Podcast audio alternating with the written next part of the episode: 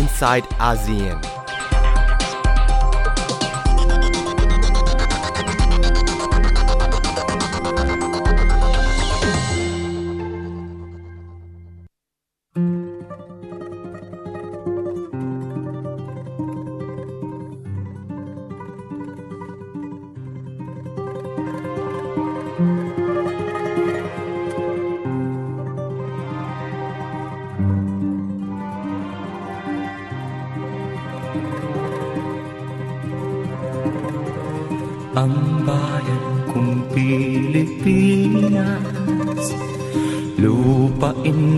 Ginto't bulaklak.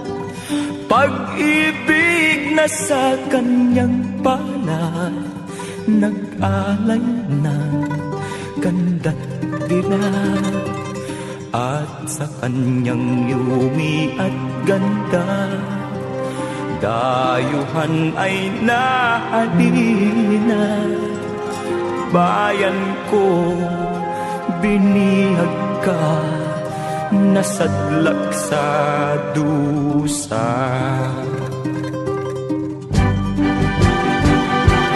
Ibon mang may layang lumipad Kulungin mo at umiiyak. Bayan pa kayang sakdal dila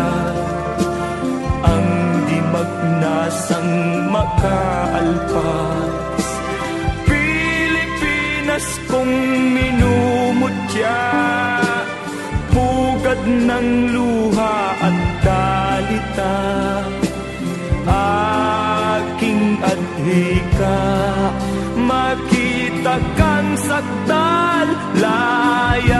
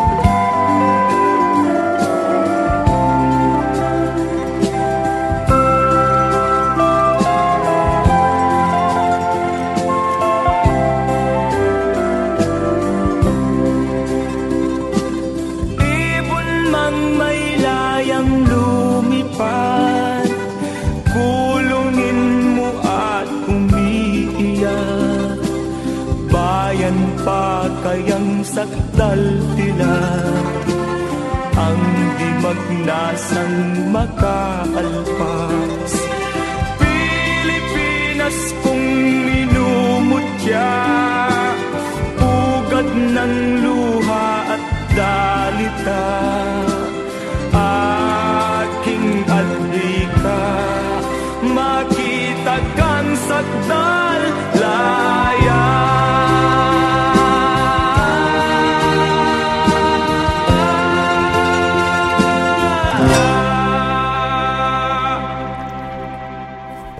วัสดีค่ะ คุณผู้ฟังและคุณผู้ชมที่กำลังติดตามทาง Facebook Live นะคะ ขอต้อนรับคุณผู้ชม คุณผู้ฟังเข้าสู่ i n s i ซต์อาเซียนกับดิฉันนัฐถาโกมลวาทินค่ะ เป็นรูปแบบใหม่ของการจัดรายการวิทยุ ออกอากาศสดๆ ทาง Facebook Live ด้วยนะคะ เข้ามาติดตามกันได้ค่ะที่ Facebook Live ไทย PBS Radio หรือเข้ามาติดตามกันทางเว็บไซต์นะคะ www.thaipbsradio.com ค่ะ เรื่องราวของอาเซียน ช่วงนี้เรื่องของเหตุการณ์ก่อความไม่สงบในประเทศฟิลิปปินส์กำลังเป็นเรื่องที่จับตามองกันอย่างมากนะคะ และเมื่อสักครู่นี้คุณผู้ฟังได้รับฟังเพลงจากประเทศฟิลิปปินส์ไปนะคะ ช่วงนี้กำลังเกิดเหตุปะทะกันอย่างหนักหน่วง รุนแรงมากขึ้นมากขึ้นเรื่อยๆ ทางตอนใต้ของฟิลิปปินส์ ที่เกาะมินดาเนาเมืองมาราวีค่ะ location เฉพาะเลยก็คือที่เมืองมาราวี ซึ่งเป็นเมืองของเมืองของฟิลิปปินส์ที่มีคนมุสลิมอาศัยอยู่มากที่สุด เป็นเมืองที่ประธานาธิบดีโรดิโกดูเตเต้ประกาศกฎอายการศึกไปแล้วก่อนหน้านี้ และที่มีความเคลื่อนไหวก็คือทางสหรัฐอเมริกาได้ส่งกองกำลังพิเศษเข้ามา ร่วมรบ เพื่อต่อสู้กับ กลุ่มก่อความไม่สงบที่มีความเกี่ยวข้องกับ IS นะคะ ขณะนี้สภาพบ้านเมืองที่มาราวีน่าจะวุ่นวายโกลาหลอย่างมาก เพราะว่ามีรายงานระบุว่ามีคนไม่ต่ำกว่า 2 แสนคน ต้องออกจากที่อยู่อาศัย ถูกบังคับถูกผลักดันให้ต้องออกจากที่อยู่อาศัยเพื่อหนีการสู้รบ แต่ยังมีคนไม่ต่ำกว่า 300 คนยังติดอยู่ภายในเมืองนะคะ ถ้าติดตามข่าว จินตนาการไปถึงบรรยากาศการสู้รบ นักวิเคราะห์ก็อดไม่ได้ที่จะเปรียบเทียบไปถึงการสู้รบที่กำลังเกิดขึ้นในซีเรียและอิรัก ว่าเหตุการณ์คล้ายๆกันกำลังเกิดขึ้นในภาคใต้ของประเทศฟิลิปปินส์ก็คือที่เมืองมาราวีค่ะ ซึ่งขณะนี้กำลังนำไปสู่การสู้รบความวุ่นวายกันอย่างมาก และเหตุล่าสุดมีรายงานว่าผู้สื่อข่าวคนหนึ่งชาวออสเตรเลีย ชื่ออดัมฮาวีขณะที่พยายามรายงานข่าวแล้วเกิดลูกหลงกระสุน เจาะเข้ามาที่คอ อาการไม่ได้สาหัสนะคะ มีชีวิตรอด และเขาทวิตว่าปลอดภัยหลังจากเกิดเหตุ กระสุน เข้ามาโดนบริเวณคอของเขาด้วย แต่ก็สร้างความน่าตกใจไม่น้อยในฐานะที่เป็นผู้สื่อข่าว จากประเทศออสเตรเลีย แล้วเข้าไปอยู่ในบริเวณการสู้รบแบบนี้ค่ะ การสู้รบละลอกล่าสุดนี้เกิดขึ้นตั้งแต่วันที่ 23 พฤษภาคมนะคะ เมื่อกลุ่มติดอาวุธจำนวนมากกลุ่มก่อความไม่สงบจำนวนมากพยายามที่จะเข้าไปยึดครองเมืองมาราวี โดยอ้างตัวว่าเกี่ยวข้องมีสายสัมพันธ์กับกลุ่ม IS แล้วรัฐบาลประกาศกฎอายการศึก ประธานาธิบดีดูเตเต้ก็พยายามที่จะใช้มาตรการเด็ดขาด เพื่อเข้าไปปราบปรามเหตุการณ์ก่อความไม่สงบ ขณะที่หลังจากนั้นประมาณ 2 สัปดาห์ สหรัฐส่งกองกำลัง ความมั่นคงพิเศษเข้าไปช่วยร่วมรบด้วยนะคะสถานการณ์ไม่ค่อยจะสู้ดีเท่าไหร่สำหรับผู้คนที่อาศัยอยู่ที่เมืองมาราวีค่ะ แต่ขณะนี้อีกหนึ่งคำถามที่เกิดขึ้นตามมาก็คือ ความหมายนิยามของ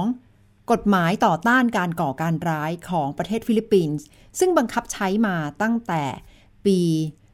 2007 และก่อนหน้านั้นด้วยนะคะ เป็นกฎหมายที่บังคับใช้กันมาอย่างยาวนาน แต่กำลังเกิดคำถามว่า เต็มไปด้วยความคลุมเครือ และอาจจะให้อำนาจรัฐบาลมากเกินไปหรือไม่ในความพยายามที่จะจัดการกับกลุ่มก่อความไม่สงบ ที่จริงย้อนกลับไปก่อนที่จะมีการประกาศ ว่ากลุ่มในระดับท้องถิ่น เกี่ยวข้องกับกลุ่ม IS ภาคใต้ของฟิลิปปินส์ถือว่าเป็นดินแดนสมรภูมิแห่งการสู้รบมาต่อเนื่องยาวนานนะคะ มีกลุ่มกบฏอบูซายาฟ มีกลุ่ม MILF MRLF ซึ่งถือว่าเป็นโจทย์ใหญ่ของประธานาธิบดีผู้นำของฟิลิปปินส์ในหลาย ๆ รุ่นที่ต้องพยายามเดินหน้าเพื่อที่จะนำกลุ่มก่อความไม่สงบเข้าสู่กระบวนการพูดคุยสันติภาพ สำเร็จบ้างชะงักบ้าง เดินหน้าบ้างหยุดบ้างนะคะ เป็นแบบนี้มาเรื่อยๆ จนมาถึงยุคของอดีตประธานาธิบดีเบนินโยอาคิโนเหมือนจะเข้าสู่ข้อตกลงที่คืบหน้าได้ในระดับหนึ่ง แต่ก็ชะงักไปนะคะ จนมาถึงยุคของประธานาธิบดีดูเตเต้ที่เหตุการณ์ปะทุขึ้นมาอีกครั้ง และข้อสังเกตก็คือที่เมืองมาราวีเป็นเมืองที่กลุ่มมุสลิม คนประชากรมุสลิมอาศัยอยู่เป็นจำนวนมาก ในขณะที่บริบทโดยรวมของประเทศฟิลิปปินส์เป็นประเทศที่ผู้คนนับถือศาสนาคริสต์นิกายคาทอลิกเป็นส่วนใหญ่นะคะ เพราะฉะนั้นความแตกต่างในเรื่องความเชื่อ ความศรัทธา อาจจะถูกหยิบโยงว่าเป็นส่วนหนึ่งของความขัดแย้งด้วย ย้อนกลับไป กฎหมาย ความมั่นคงเพื่อมนุษยชน Human Security Act มีผลบังคับใช้เมื่อปี 2008 ค่ะ ขณะนี้ผ่านมาประมาณเกือบจะ 10 ปีเต็มนะคะ เกือบจะครบรอบ 10 ปี เกิดคำถามว่าเป็นกฎหมายที่คลุมเครือเกินไปหรือไม่เรื่องของนิยาม การก่อการร้าย และกำลังเอื้อให้รัฐบาล ใช้กองกำลังหรือว่าใช้ปฏิบัติการที่อาจจะละเมิดสิทธิมนุษยชนได้หรือไม่ แต่อีกด้านหนึ่งก็มี ข้อสังเกตตามมาด้วยนะคะว่า กฎหมายฉบับนี้อาจจะคลุมมากเกินไป จนไม่เหลือพื้นที่สำหรับกลุ่มก่อความไม่สงบที่ต้องการจะเปลี่ยนแนวทางและหันมาพูดคุยกับรัฐบาล เพราะว่าเท่ากับเป็นกฎหมายที่ใช้แบบปูพรมเพื่อปราบปราม กลุ่มก่อการร้าย แล้วอาจจะส่งผลสำหรับกลุ่มก่อความไม่สงบบางกลุ่มที่ต้องการจะเปลี่ยนจุดยืนนะคะ เรื่องนี้กำลังเป็นเรื่องที่ถกเถียง ท่ามกลางการสู้รบที่กำลังดำเนินไปค่ะสำหรับบริเวณภาคใต้ของฟิลิปปินส์และยิ่งเมื่อมีผู้สื่อข่าวบาดเจ็บจากเหตุการณ์นี้ การปะทะการเผชิญหน้าก็คงจะได้รับความสนใจมากยิ่งขึ้น และเป็นอีกหนึ่งจุดที่ถูกมองว่ากำลังเชื่อมโยงให้เห็น กลุ่ม IS ที่กำลังพยายามที่จะมีบทบาทขยายอิทธิพลมากขึ้น ในเอเชียตะวันออกเฉียงใต้ นอกจากที่ฟิลิปปินส์แล้วสองวันก่อนที่ฉันไปอยู่ที่สิงคโปร์ก็มีข่าวใหญ่นะคะ เมื่อเจ้าหน้าที่ อาศัย กฎหมาย รักษาความมั่นคงภายในควบคุมตัวผู้หญิงมุสลิมคนหนึ่ง เป็นผู้หญิงคนแรกที่ถูกควบคุมตัวในสิงคโปร์โดยมีข้อกล่าวหาว่าเชื่อมโยงกับ IS โดยทางรัฐบาลสิงคโปร์ระบุว่า ข้อกล่าวหามาจากการตรวจสอบข้อความที่ผู้หญิงคนนั้น อายุ 22 ปีเองนะคะ โพสต์ข้อความผ่านโซเชียลมีเดียแล้วแสดงจุดยืนว่า ต้องการที่จะแต่งงานกับนักรบ IS เพื่อต้องการที่จะสารต่ออุดมการ IS และถ้ามีลูกก็อยากจะนำลูกไปที่ซีเรีย เพื่อไปร่วมรบกับ IS เหล่านี้เป็นข้อมูลที่รัฐบาลสิงคโปร์อ้างว่าเป็นการโพสต์โดยผู้หญิงคนนี้ และนำไปสู่การดำเนินการเข้าควบคุมตัว เพื่อที่จะ ตรวจสอบต่อไปนะคะ แต่สำหรับสิงคโปร์ถือว่าเป็นเรื่องใหญ่มาก เพราะว่า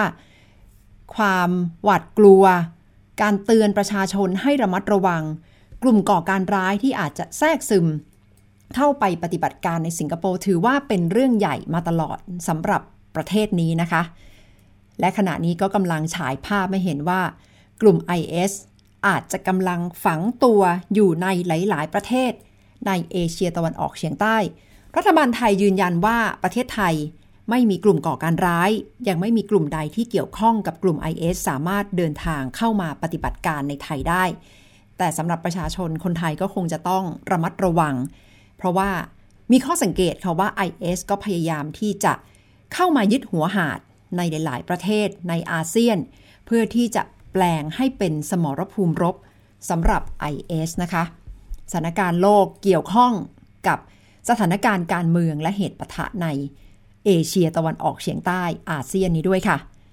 เรื่องของ IS พักกันไว้สักครู่นะคะ และจะให้คุณผู้ชม คุณผู้ฟังฟังเพลงเกี่ยวกับประเทศสิงคโปร์ดิฉันจะกลับมา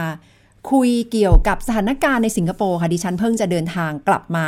ได้เห็นความคืบหน้าเกี่ยวกับฟินเทคแนวทางที่รัฐบาลพยายามที่จะสนับสนุนผู้ประกอบการ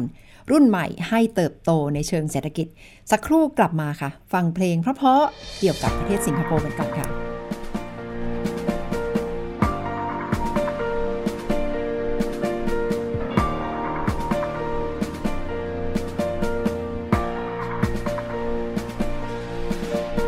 Step by step, together we'll build our dreams. Heart to heart, together we'll stay as one nation, undivided. Back to back, together we'll brave the heat, the cold, the storms. Hand in hand, together we'll grow this land that we call home.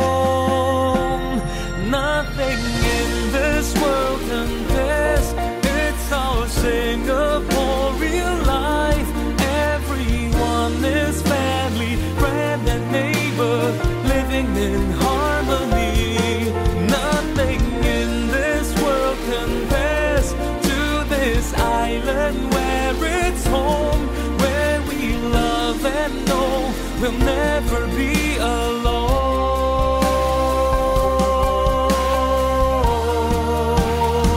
Because it's Singapore.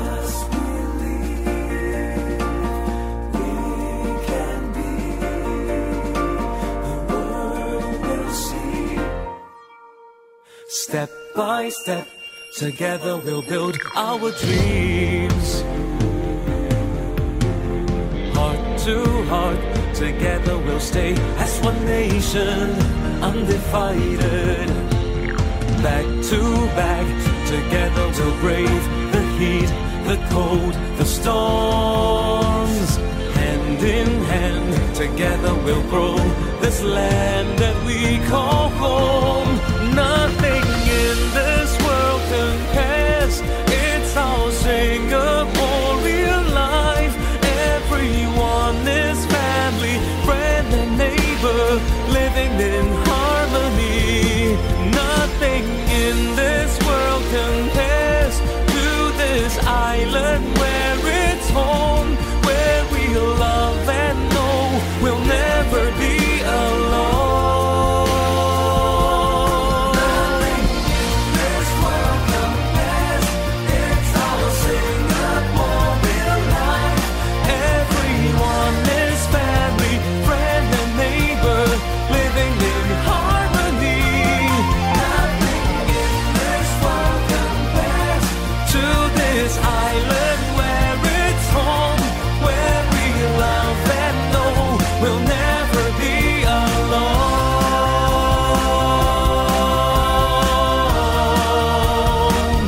Because it's Singapore.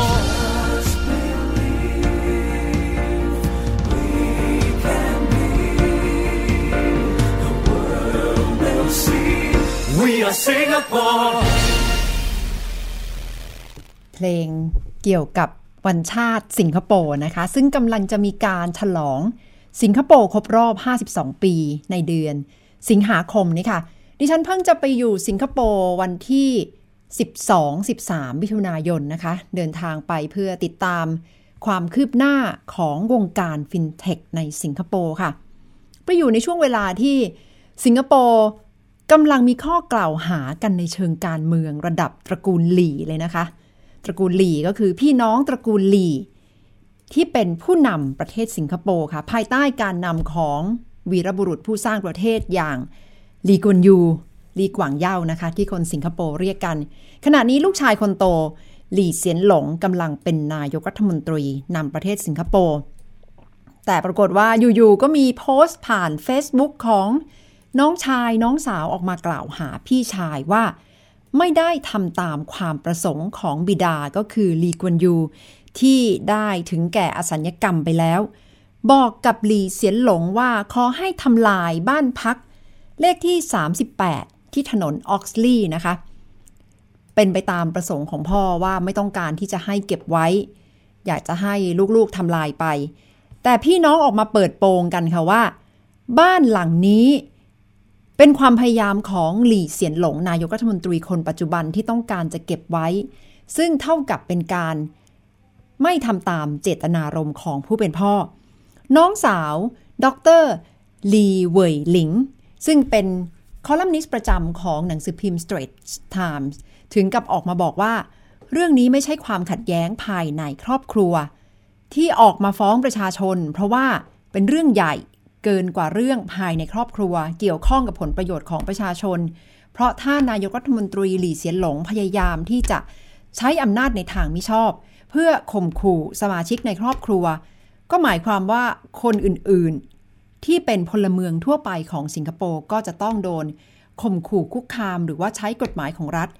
ในลักษณะแบบเดียวกัน นี่เป็นข้อกล่าวหาจากน้องสาวนะคะ ขณะที่น้องชายอีกคนก็บอกว่าไม่เห็นด้วยกับการกระทำของพี่ชายและเตรียมที่จะเดินทาง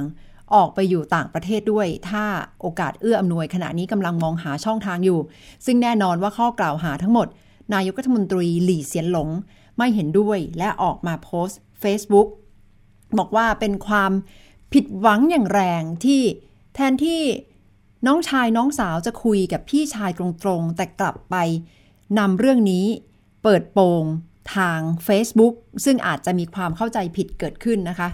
จากนี้ไปก็คงจะได้เห็นการใช้ทนายความของแต่ละฝ่ายเข้ามา ว่าความต่อสู้ถึงเหตุผลจุดยืนของแต่ละฝ่าย ที่เกี่ยวข้องกับสมบัติของผู้เป็นบิดา และเกี่ยวข้องกับการบริหารงานภายในประเทศนะคะ ซึ่งก็จะต้องถูกเกี่ยวโยงหลาย ๆ เรื่องค่ะ ทั้งเรื่องของการบริหารงาน การดูแลทรัพย์สมบัติของมาดามโฮชิงด้วยนะคะ ซึ่งถูกดึงเข้ามาเกี่ยวข้องกับเรื่องนี้ ถ้ามีความคืบหน้าอย่างไร ดิฉันก็จะนำมาติดตามเล่าให้คุณผู้ฟังได้รับทราบกันนะคะ ถึงศึกภายในตระกูลหลี่ ซึ่ง พี่น้องยืนยันว่าเกี่ยวข้องกับผลประโยชน์ของสิงคโปร์และต้องการที่จะให้นำไปสู่การตรวจสอบนายกรัฐมนตรีหลี่เซียนหลง สิงคโปร์ซึ่งปีนี้กำลังจะครบ 52 ปี อาจจะกำลังเผชิญมรสุมทางการเมืองระลอกใหญ่นะคะ เพราะว่าจากที่ดิฉันไปติดตามทำข่าวการเลือกตั้ง ยังเห็นว่าประชาชนยังจงรักภักดี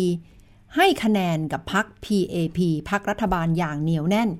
แต่ส่วนใหญ่แล้วถ้าได้ไปคุยกับ วัยรุ่นคนรุ่นหนุ่มสาวที่เดินไปเดินมาตามท้องถนน ส่วนใหญ่บอกกับดิฉันว่า เลือกพักฝ่ายค้าน อยากจะเลือกพักฝ่ายค้าน ถึงแม้การเลือกตั้งเมื่อปี 2015 ฝ่ายค้านจะแพ้การเลือกตั้งไป แต่ก็เชื่อว่าเมล็ดพันธุ์เหล่านี้ของกลุ่มคนรุ่นใหม่ก็อาจจะยังอยู่ และอาจจะแสดงออกได้อย่างชัดเจนมากขึ้นในการเลือกตั้งครั้งหน้าสำหรับประเทศสิงคโปร์ก็คงจะเป็นโจทย์ใหญ่นะคะสำหรับ PAP ที่บริหารประเทศมาอย่างต่อเนื่อง 52 ปี และนายกรัฐมนตรีหลี่เซียนหลงก็บอกไว้แล้วว่า ต้องการดูแลประเทศต่อไปอีก 50 ปี แต่ช่วงเปลี่ยนผ่านทางการเมืองการส่งมอบตำแหน่งให้กับทายาทของพรรค PAP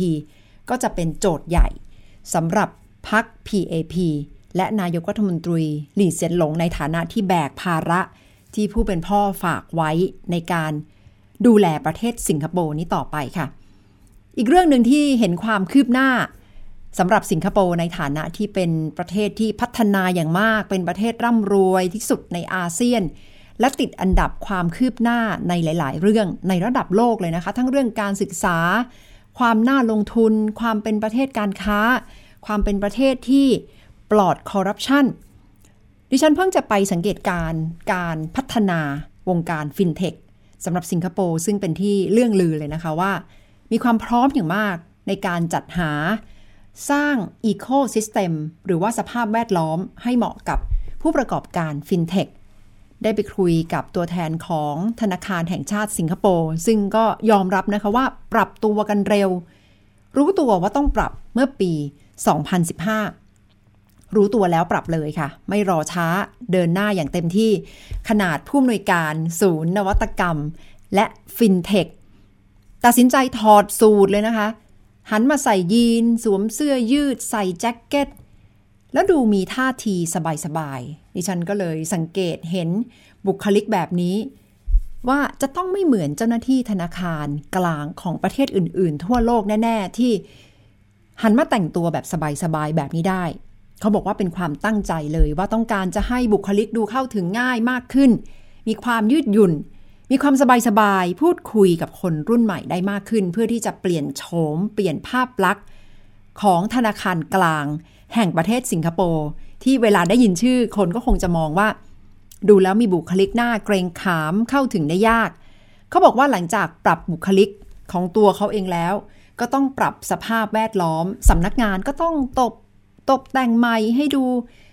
สบายๆมากขึ้น เอื้อให้ผู้ประกอบการคนรุ่นหนุ่มสาวที่กำลังต้องการที่จะเดินหน้าทำฟินเทคหรือเข้ามาสู่วงการสตาร์ทอัพไว้เนื้อเชื่อใจธนาคารและกล้าที่จะเข้ามาพูดคุยมากยิ่งขึ้นนะคะ นั่นเป็นในส่วนของภาครัฐ อีกด้านหนึ่ง องค์กรอย่าง SG Innovate Singapore Innovate ซึ่งเป็นอีกหนึ่งองค์กรที่ภาครัฐให้การสนับสนุน ก่อตั้งอีกหนึ่งองค์กรขึ้นมาค่ะ ชื่อว่า Build Amazing Startups Here ย่อเป็นคำอ่านง่ายๆก็คือ BASH B A S H เป็นความพยายามของรัฐบาลสิงคโปร์ที่จัดองค์กรนี้ขึ้นมาเลยนะคะ เพื่อสนับสนุนกลุ่มผู้ประกอบการฟินเทคสตาร์ทอัพต่างๆ ให้มีที่ทางในการทำงานมี co-working space มี accelerator หรือว่ากลไกที่จะเร่งการทำงานของสตาร์ทอัพเหล่านี้ ไปดูแล้วกว่าจะเข้าไปนั่งทำงานใน co-working space นี้ไม่ง่ายเลยนะคะ คุณผู้ฟังคะเพราะว่าจะต้องผ่านการแข่งขันกันอย่างเหนียวแน่น อาจจะแข่งกันถึง 500 คน 8 คนที่ชนะไอเดียดีเข้าตากรรมการ ดูแล้วมีศักยภาพที่จะพัฒนาเป็นสตาร์ทอัพที่เติบโต เป็นฟินเทคที่ประสบความสำเร็จถึงจะได้มีโอกาสเข้าไปนั่ง เข้าไปนั่งนี่ไม่ใช่แค่ไปใช้พื้นที่ working space ของเขาเท่านั้นนะคะ หมายความว่ารัฐบาลก็จะจัดกลไกที่จะให้ network กับสตาร์ทอัพคนอื่น ๆ หรือว่า venture capital อื่น ๆ มีกลไกที่สร้างที่ปรึกษาคนให้คำแนะนำและให้ network ต่าง ๆ ค่ะ กระบวนการเหล่านี้ล่ะคะที่เรียกว่า accelerator เพื่อที่จะเร่งให้สตาร์ทอัพแต่ละคนทำงานได้ประสบความสำเร็จเร็วขึ้น เป็นกระบวนการที่ได้เห็นนะคะว่าสังคมของสิงคโปร์เตรียมความพร้อม และพยายามจัดหา Ecosystem ให้เหมาะกับผู้ประกอบการสตาร์ทอัพและฟินเทคองค์ประกอบในยุคนี้อย่างมากที่สุดค่ะ เป็นส่วนหนึ่งที่ดิฉันไปเก็บข้อมูลและนำมาฝาก คุณผู้ฟังสำหรับ i n s i ซต์อาเซียนในรอบสัปดาห์นี้นะคะ กลับมาพบกันใหม่สัปดาห์หน้าค่ะ สัปดาห์นี้ดิฉันณัฏฐาโกมลวาทิน สวัสดีค่ะ Inside ASEAN